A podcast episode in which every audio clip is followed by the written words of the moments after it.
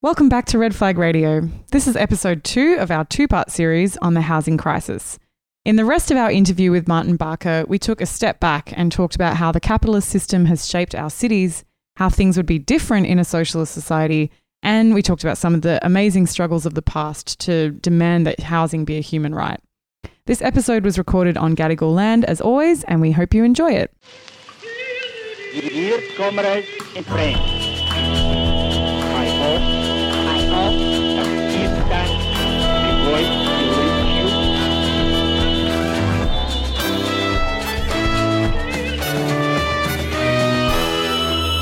Well, what are some of the ways that cities and housing has been shaped by the capitalist system and by its priorities and the market? Yeah, I think there's uh, a bunch of ways uh, that capitalism has shaped the cities that we live in uh, now.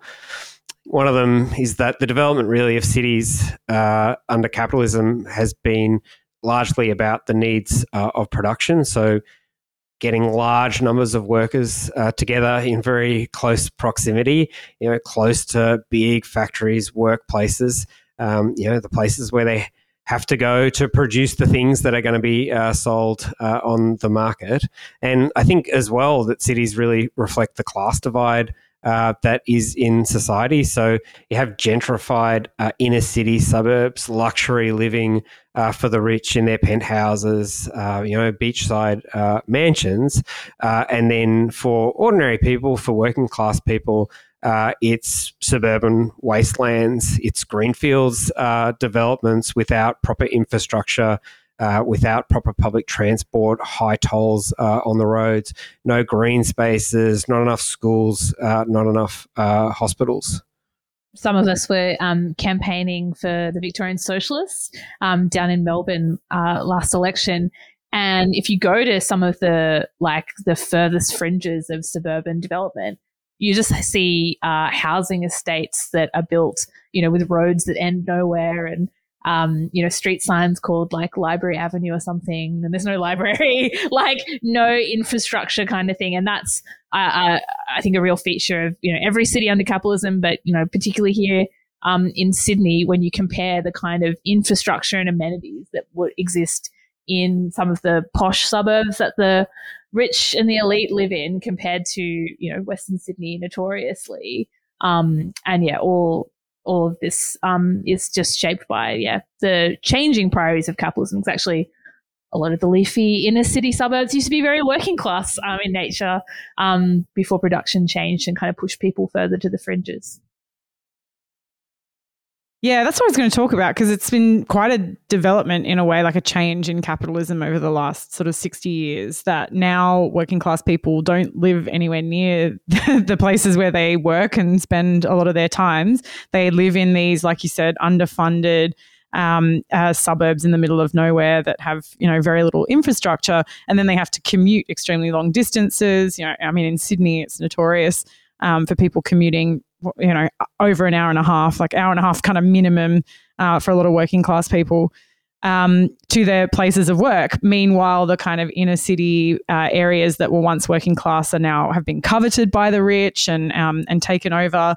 Uh, it's one of the reasons a lot of the public housing in those areas have been sold off. Uh, it was it's not just to make profits for the the developers that get those contracts. It's literally so that rich people can live in nice places on the harbour, for example, um, and and uh, drive working class people out further and further into the suburbs. And you see a really gruesome, uh, you know, picture of it here in Sydney, where Western Sydney, uh, which is the fastest growing part of Australia, is like unlivable pretty much. You know, it's already because of the extreme heat, the lack of um, infrastructure, the fact that the whole thing is basically paved over with asphalt and therefore, you know, a massive heat sink. Um, it's pretty much unlivable for these working class communities, and they, you know, still have to pay uh, to get on the toll roads to get to work every day. Mm.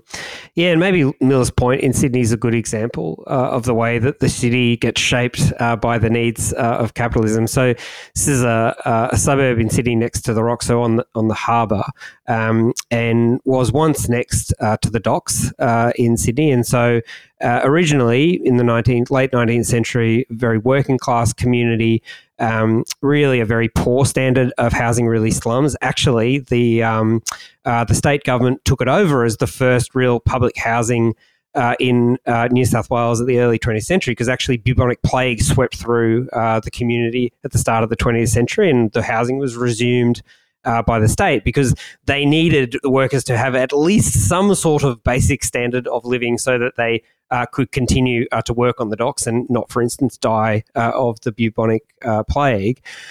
And so a very strong working class community built up there, but then um, changing needs of capitalism. The docks get shut down uh, in the late 70s, uh, early 80s, and suddenly you don't need uh, workers living uh, close to the docks so that they can be on call to, you know, dock the ships, unload the ships, uh, that sort of thing.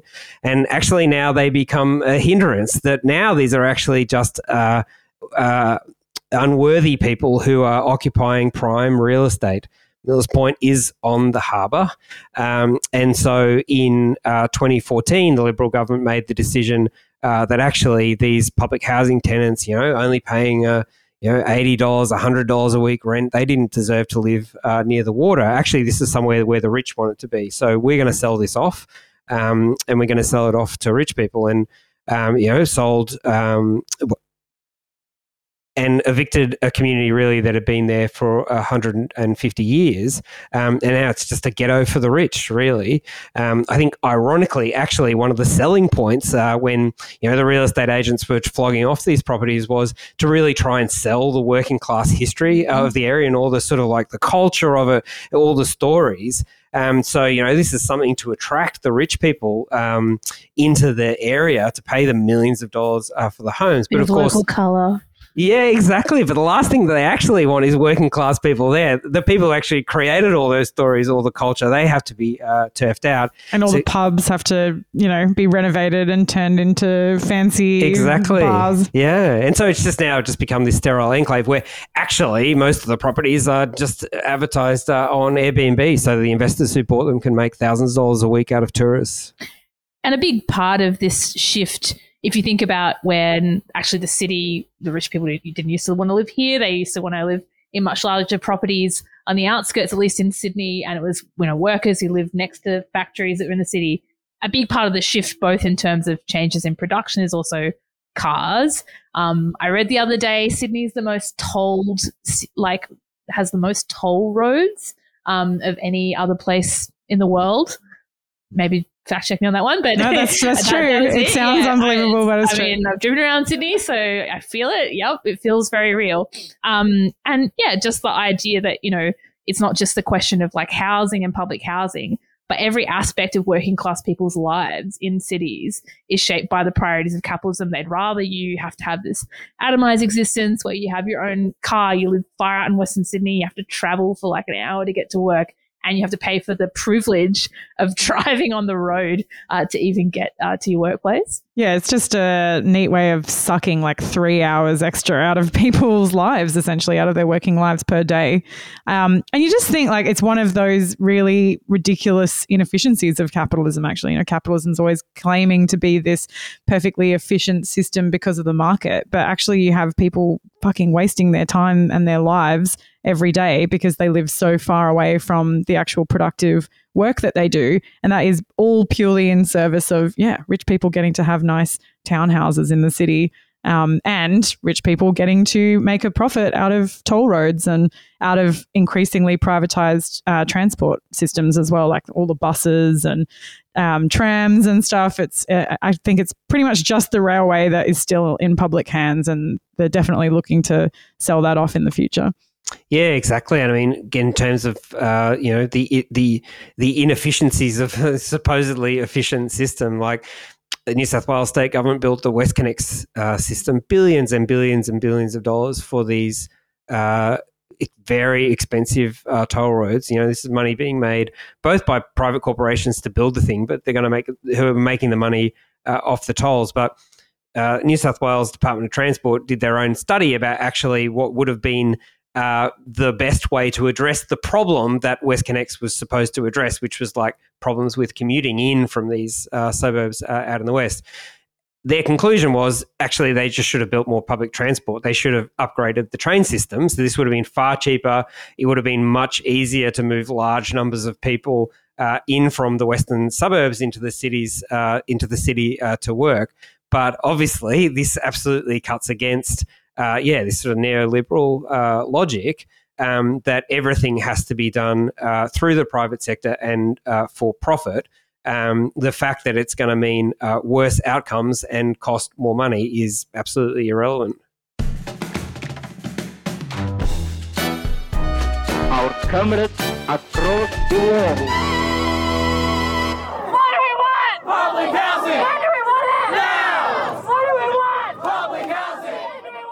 Okay, Cherish, so you were arrested recently uh, in relation to the housing campaign. Can you explain how that happened? Yeah, I was arrested in February, um, you know, six hours after organising a small protest in Martin Place against the $5 billion, you know, half year record profits that the Commonwealth Bank was posting. And the interest, you know, at the time, about 10 interest rate hikes that the RBA was overseeing, which, you know, was putting up mortgages for thousands and thousands of working class families uh, and therefore putting up rents as well um, that young people were facing. And, you know, six hours after this protest, actually, I was met by five or six police officers banging on my door in the middle of the night um, and who put me under arrest and took me to Day Street Police Station in the city for four hours. Um, four hours they held me in a cell, uh, you know, and actually charged me with trespassing. And why do you think they did that? I think they did that because, you know, they actually wanted to intimidate me as a young activist and a woman who's, you know, speaking out about the rental crisis facing young people right now. They know I've organised other rallies in Sydney, so I think they targeted me for being on the megaphone, leading the chants, uh, and they decided they were going to make an example out of me. Um, but I think important. Did it work? no. I think they definitely fucked with the wrong person, and, you know, the whole way through the paddy wagon, I was thinking, I can't believe they've done this to me. I can't believe they've done this and they're going to pay for this. You know, I'm thinking of the ways that I could get the word out. Uh, I think that's why they did it in the middle of the night as well. You know, none of my comrades were there, none of the media were there. It was, you know, it's hard to call anyone um, when you're in a cell. I was lucky my housemate was there to follow me to the station and call people on my behalf. Um, but yeah, I think, you know, the main reason they did it as well is to impose these these heinous, strict bail conditions on me, which we've seen them put on, you know, climate activists again and again, uh, you know, from Violet Coco to others part of Blockade Australia to stop them from organising and entering the city. Well, let's talk about socialism uh, because uh, obviously a whole series of the demands, kind of social democratic demands that are being raised, like let's build more public housing, let's have you know rent freezes and rent cuts um, or regulated rent. All of these you know demands are supportable um, you know for revolutionary socialists, but why why would socialism actually be a solution to both the housing crisis, but also you know all the other fucked elements of how capitalism um, you know destroys working class living standards in our cities? Well, look, I think you can actually pretty easily imagine how different things could be uh, for something uh, like housing. So at the moment, house is a commodity. So your access to a thing that everybody needs is just dictated uh, by whether you can pay for it. Um, the house doesn't get built unless someone's making money off it. You can't buy it unless you've got the money uh, to do it. In a socialist society, it's not about whether someone uh, has the money to pay for it. It's about do people need houses uh, to live in? And so the the vast resources that are generated, the productive resources that are generated actually, you know, by ordinary people uh, in their workplaces. Um, could be put uh, to actually providing a high standard uh, of housing, of living um, for ordinary people.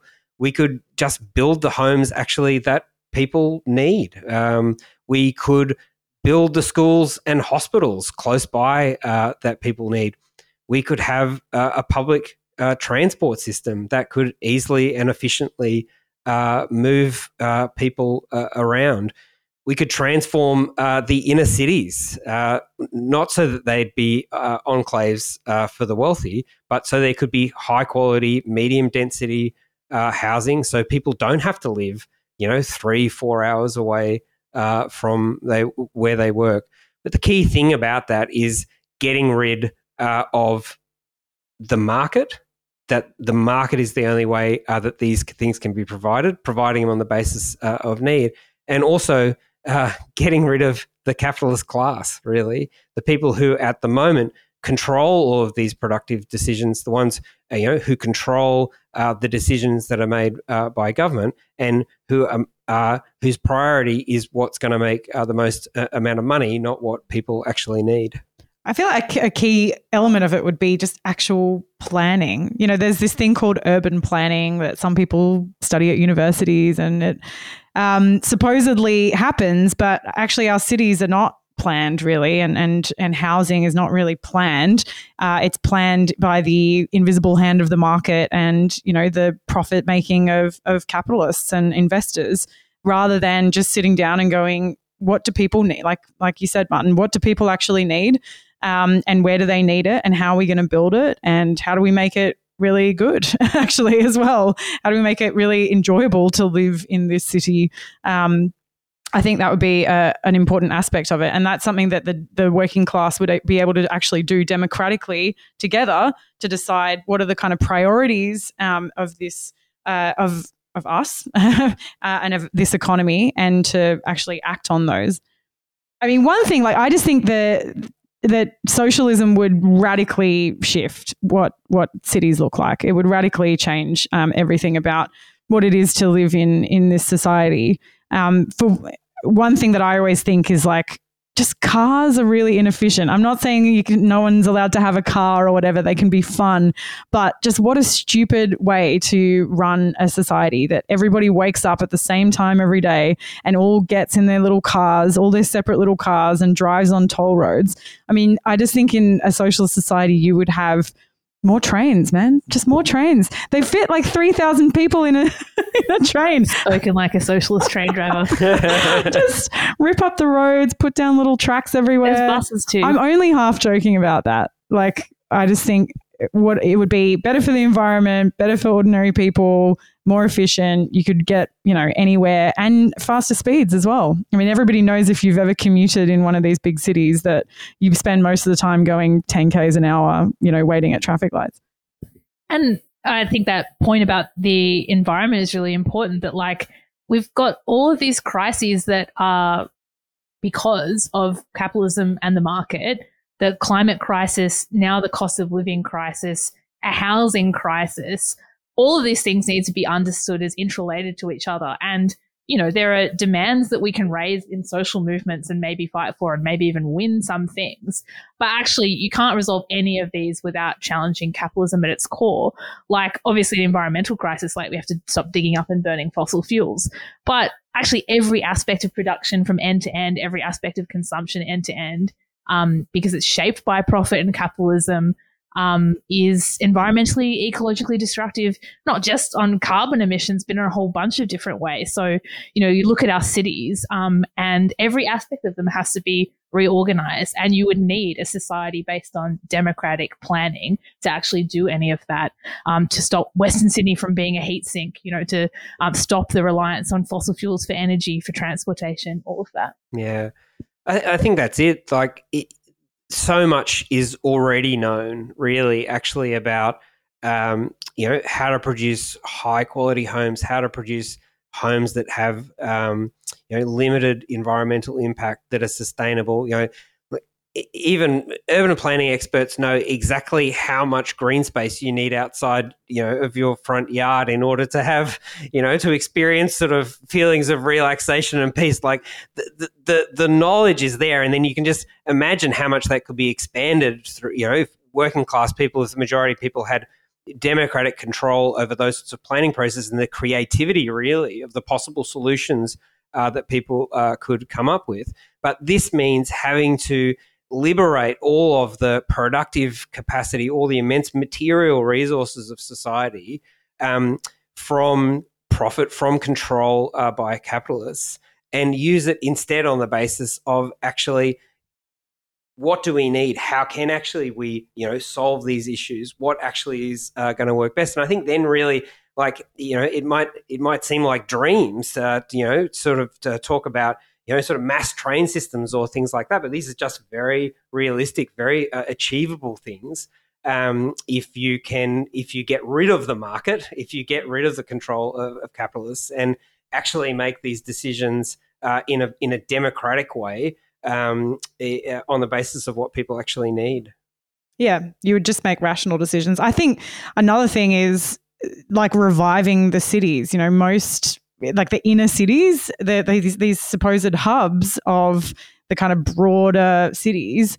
Um, are pretty dead a lot of the time. Or like, I don't know, we've talked a lot about Sydney, but I'll just use that as an example. Like, um, you know, it's kind of a culturally dead, uh, dead zone in a way because it's just been used for high rise office blocks for fucking marketing firms, you know, hotels and um, very expensive restaurants and cafes. But in a socialist society, I think there would be some importance placed on the center, the place that was easy for everybody to get to, you could you would have culture and art and you know meeting halls in a society where there was actual democratic decision making happening on a local level. You would have like halls where people actually meet and discuss things and libraries and all sorts. Like, um, I think there would be the, the, real reviving of a kind of um, city culture as well that's been really dead.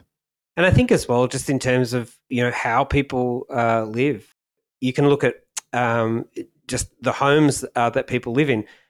At the moment, pe- people live you know sort of individually in families in in units or in homes that are separated uh, from other properties. There's no sort of communal uh, living, no sort of communal uh, experience, and actually, I think there's really nothing natural about that. I think it's particularly how people uh, want to live. I think actually most people would want to live in a far more connected and uh, in in much more uh, community. And you can imagine how that could be transformed.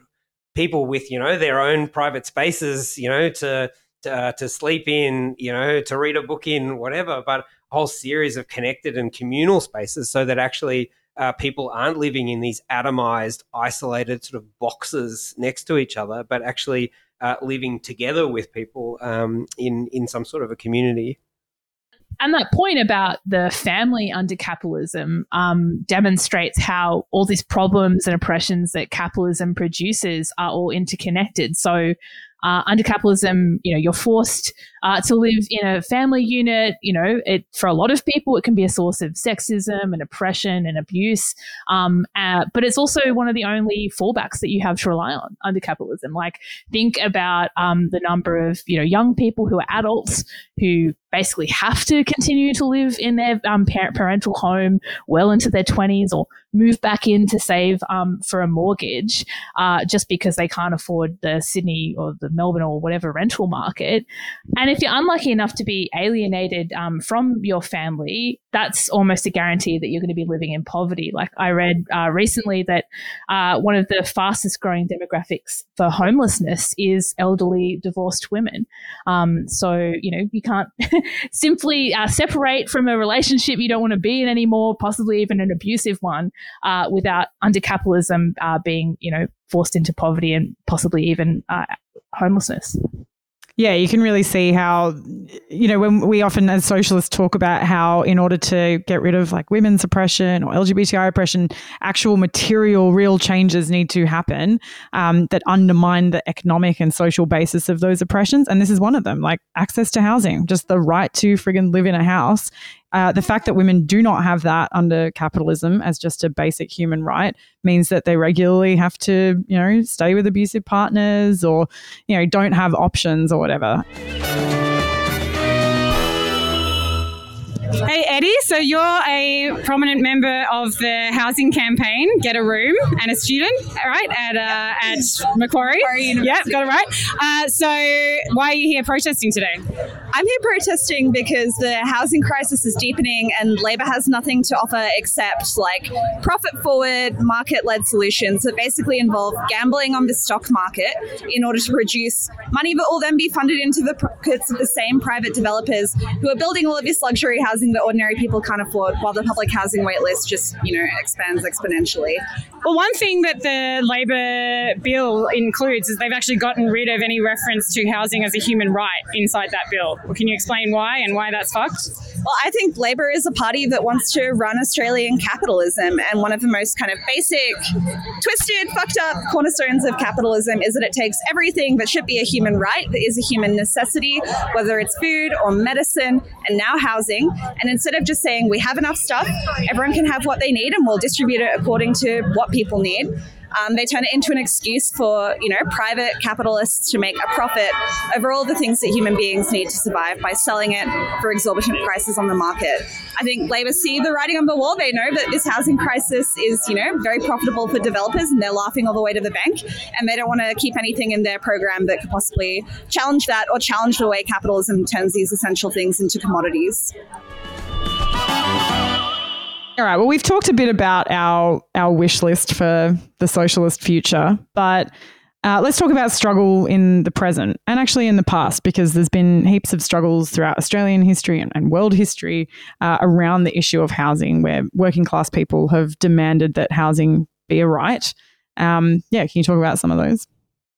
Yeah, I think there's uh, a couple of examples um, that we can talk about uh, of people struggling uh, around housing uh, from New South Wales. So in the 1930s, uh, in the midst uh, of depression, um, large numbers uh, of working class people made unemployed and faced eviction um, from their from their homes. and it was a period, though, of some militancy, of some combativeness from the working class, particularly amongst um, militants organised around uh, the Communist Party uh, of Australia and working class communities organised to fight uh, the eviction. They're called now the eviction riots, but there's just like a whole series uh, of working class communities in inner Sydney, uh, inner city Sydney, organising to picket homes that where workers were at risk of eviction, pitch battles between uh, workers and bailiffs and landlords uh, and the cops. There's even a shooting battle actually uh, in Union Street uh, in Newtown where uh, members of the Communist Party um, occupied a property um, where the landlord was going to evict the tenant and the cops came in. shooting to try and break it up, but mass demonstrations as well, like 100,000 people on the streets of Sydney um, over housing uh, and trying to defend working class uh, people's rights to actually continue uh, to have uh, a home. And then more recently, uh, in the 1970s, uh, the struggles of the Builders Labourers Federation, which I think are just incredibly inspiring when you're talking about, well, what actually could be done to try and have a fight about housing and trying to address the housing crisis. So, Builders Labourers Federation not focused on uh, Parliament uh, or what deal could be done uh, with the government. They saw ordinary people's power as power in the workplace because they were the ones who actually were doing all the work. And that if they said, actually, we're not going to do the work, that this stopped the profits of the bosses. Um, so the Builders Labourers Federation, organising in the construction industry uh, in Sydney uh, in the uh, in the 1970s, and they took up a, a whole range of uh, fights. People might have heard uh, of the Green Bans, um, where they would refuse to work um, on construction sites unless their demands uh, about, for instance, saving parklands in Sydney were met, but also over housing. So one of the key moments in their struggles over housing was the so called Battle of the Rocks. Um, when the New South Wales government actually just wanted to demolish working class housing uh, in the rocks. And the BLF uh, fought that uh, with the local uh, residents, again, in pitch standoffs between um, the BLF between the, and the residents uh, and, and the cops. They occupied uh, homes, they fought the cops off. There's a very famous picture of the um, uh, BLF leader, Jack Mundey uh, being dragged off um, from a home occupation uh, by four New South Wales uh, cops. But they won the fight. Like the, the rocks exist uh, today because the BLF had that fight. One of the other big sort of resolutions of these um, battles over the, the green bans um, was the building of the Sirius building, um, which is a large, sort of notorious building actually uh, in Sydney because of its style of architecture, which is brutalist, and like people will debate you for hours about whether this is like I think is it's like, nice, personally. Yeah, Yeah, I, I work in a brutalist tower, so yeah. Yeah, some of I'm them are less, good. I'm less Yeah. keen on it. I think you either love it or you hate it.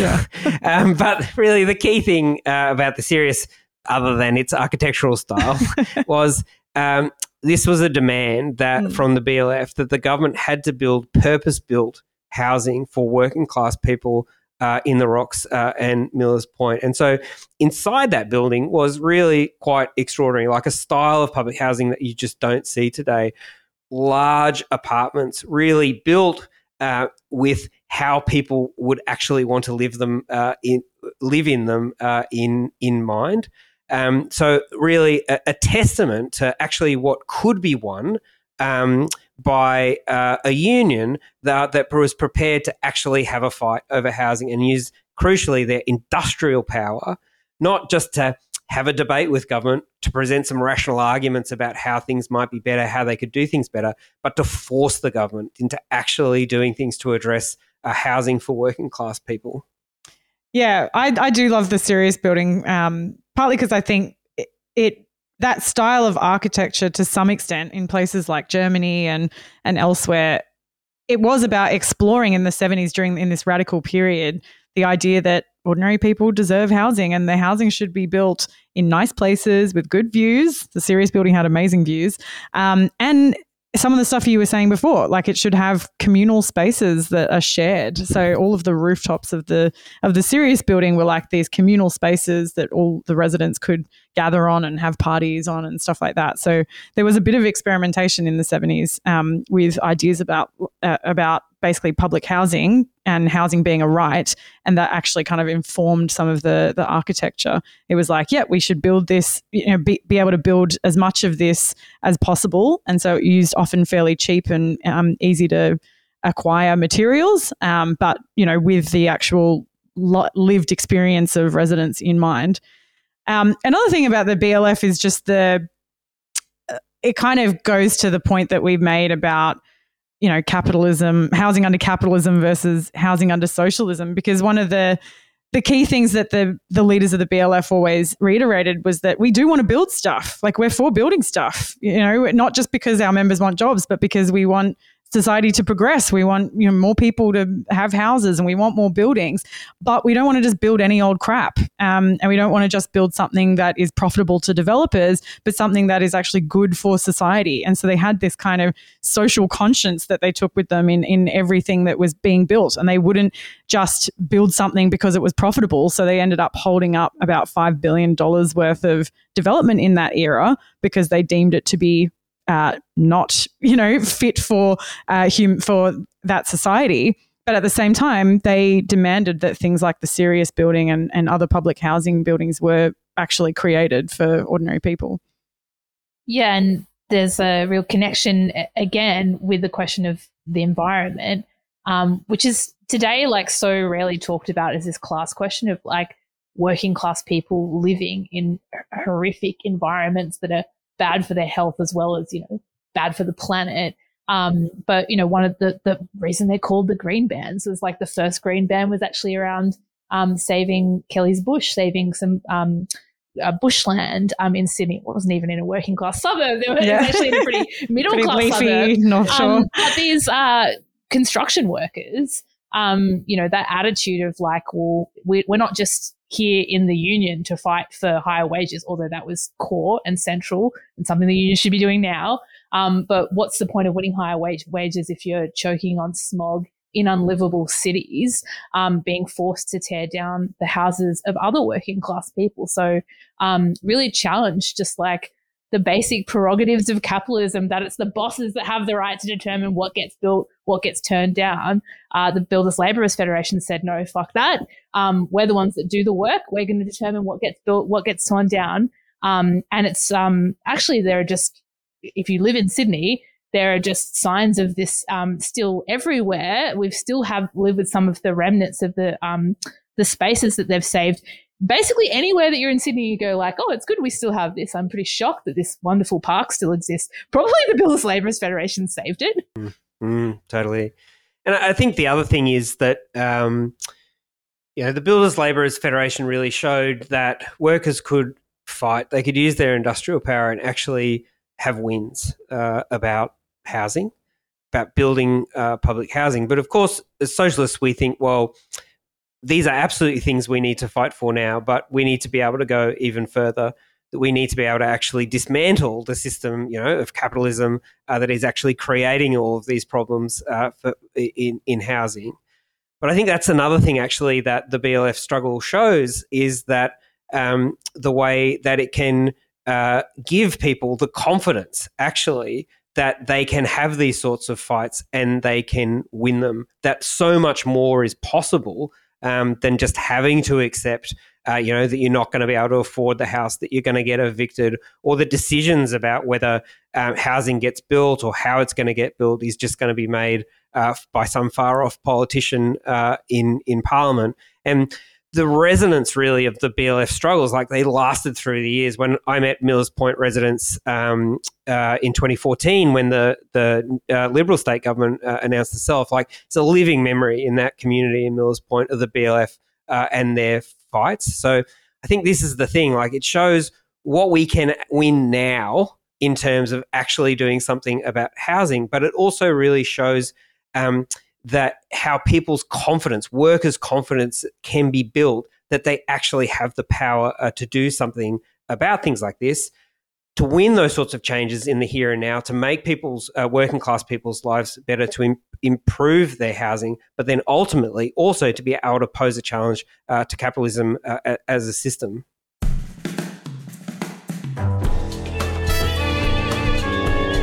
The way of the revolution, Thanks for listening to Red Flag Radio. Um, if you enjoyed our discussion uh, with Martin, um, and if you're living in New South Wales, you can hear from Martin again uh, later this year at the Socialism Conference um, that's taking place at Sydney University um, in August. And Martin's actually going to be doing a talk on a similar topic. He'll be talking about housing and debt, how capitalism shapes our cities. And there are a bunch of ways to join the fight for affordable and public housing here in Australia. If you're in Melbourne, get involved in Victorian Socialists who are currently campaigning about the housing crisis. They're demanding a city built for people, not for profits. They've been hosting forums, door knocking, calling protests, all sorts of things around a bunch of different housing related issues. So get involved if you can. And if you're a student anywhere in Australia, get involved with the National Union of Students campaign called Get a Room. It's demanding affordable housing for domestic and international students across the country. And we'll put links for those campaigns in the show notes if you want to find out more. And if you like what we do at Red Flag Radio, uh, help us spread socialist ideas to the masses by becoming a Patreon supporter. Until next time, we have a world to win.